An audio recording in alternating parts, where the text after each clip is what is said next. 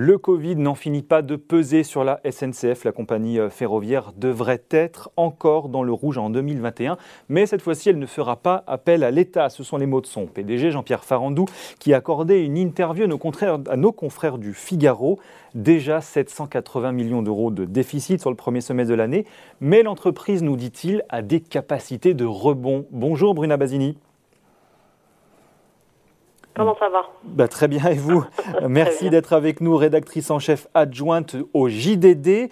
La SNCF, donc oui, qui a du mal à se relever de la crise sanitaire, toujours. Oui, tout à fait. D'abord parce que n'oublions pas qu'on a eu un troisième confinement en 2021 Exactement. qui a pesé sur le trafic ferroviaire hein, avant l'été. Et puis surtout, cette crise, elle a modifié les habitudes de déplacement. Mm. Alors, on a vu que la clientèle loisir est revenue en masse et elle assure 100% euh, du mhm. trafic euh, le week-end.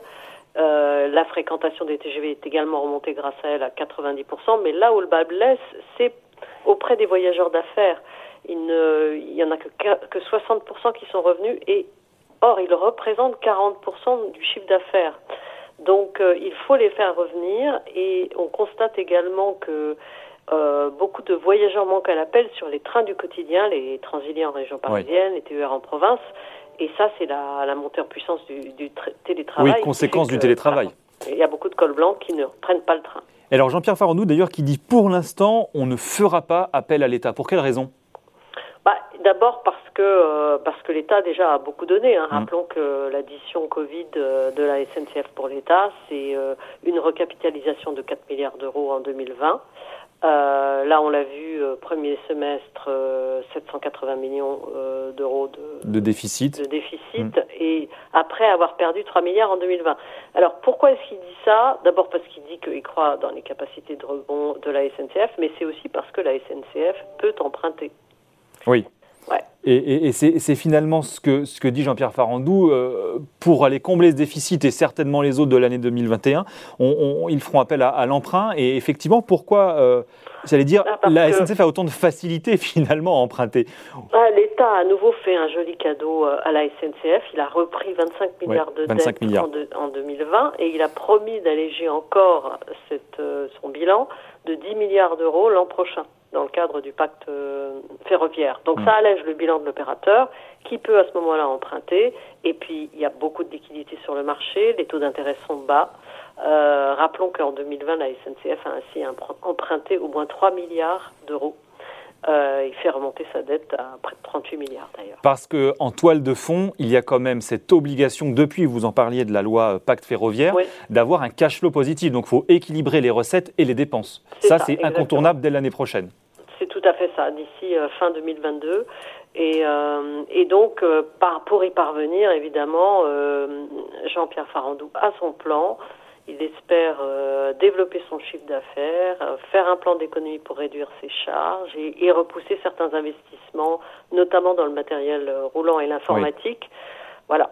Euh, mais euh, voilà, c'est les relais de croissance sur lesquels euh, il mise en particulier. Alors justement, parmi les relais de croissance, on parlera de la stratégie voyageur dans un instant parce que mmh. c'est naturellement le cœur, le cœur du business de la SNCF. Mais Jean-Pierre Farandou évoquait notamment les bons résultats de sa filiale logistique Géodis qui, pendant la crise, elle ne s'est pas vraiment arrêtée. Est-ce que ça, c'est une pépite justement pour la SNCF, cette filiale Géodis oui, bien entendu. Et d'ailleurs, euh, Jean-Pierre Farandou euh, la qualifie de gagnant de la crise sanitaire.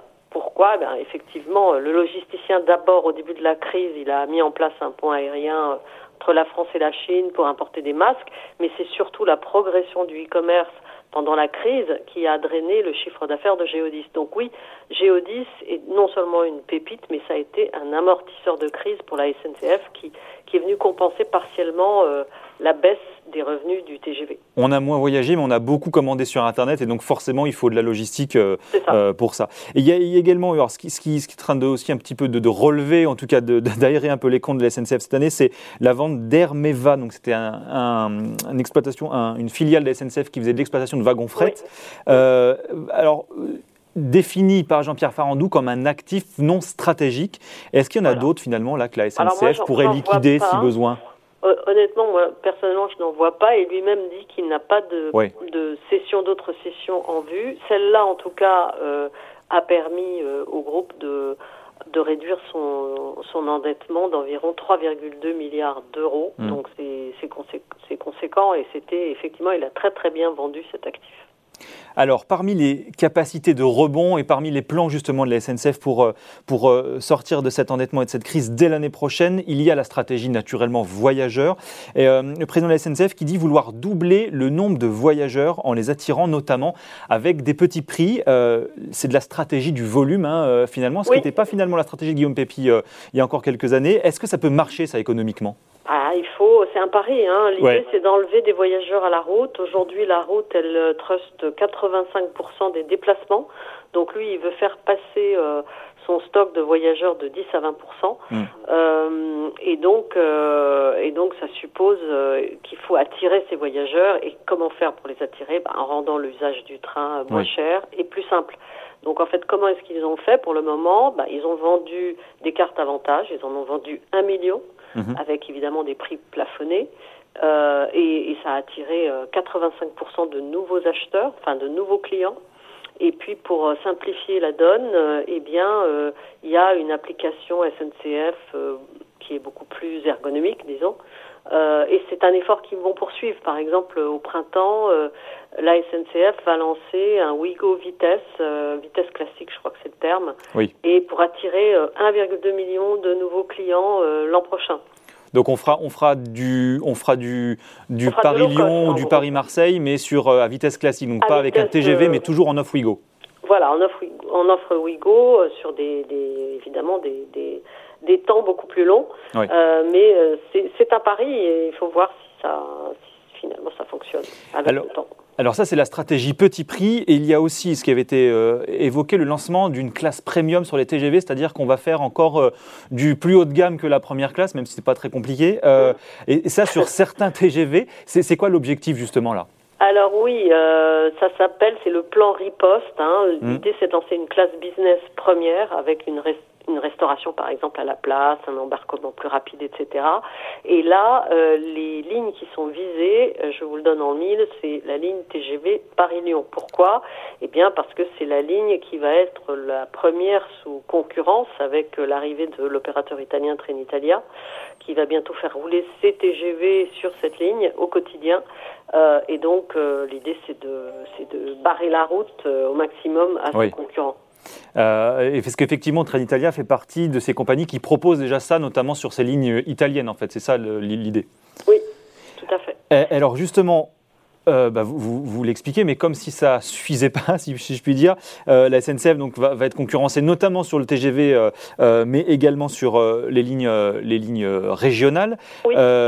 Alors, quand on pose la question, et c'est ce qu'on finalement lit à travers, euh, à travers les déclarations du président de la SNCF, on élude pour l'instant le sujet, mais est-ce que véritablement euh, cette ouverture à la concurrence euh, sur le transport de voyageurs sur les lignes nationales, donc qui est effective depuis maintenant un an, et dont on va voir les premiers résultats dès, dès les prochaines semaines, est-ce que ça c'est vraiment ou pas, par ailleurs, un caillou dans la chaussure de la SNCF oui, je pense que c'est un caillou, euh, même si euh, pour euh, Jean-Pierre Farandou se contente de parler de choc pour les équipes, hein, c'est sa phrase. mais, mais effectivement, la concurrence, elle arrive d'abord sur les lignes TGV, ensuite progressivement, on va la voir arriver sur les trains régionaux, etc.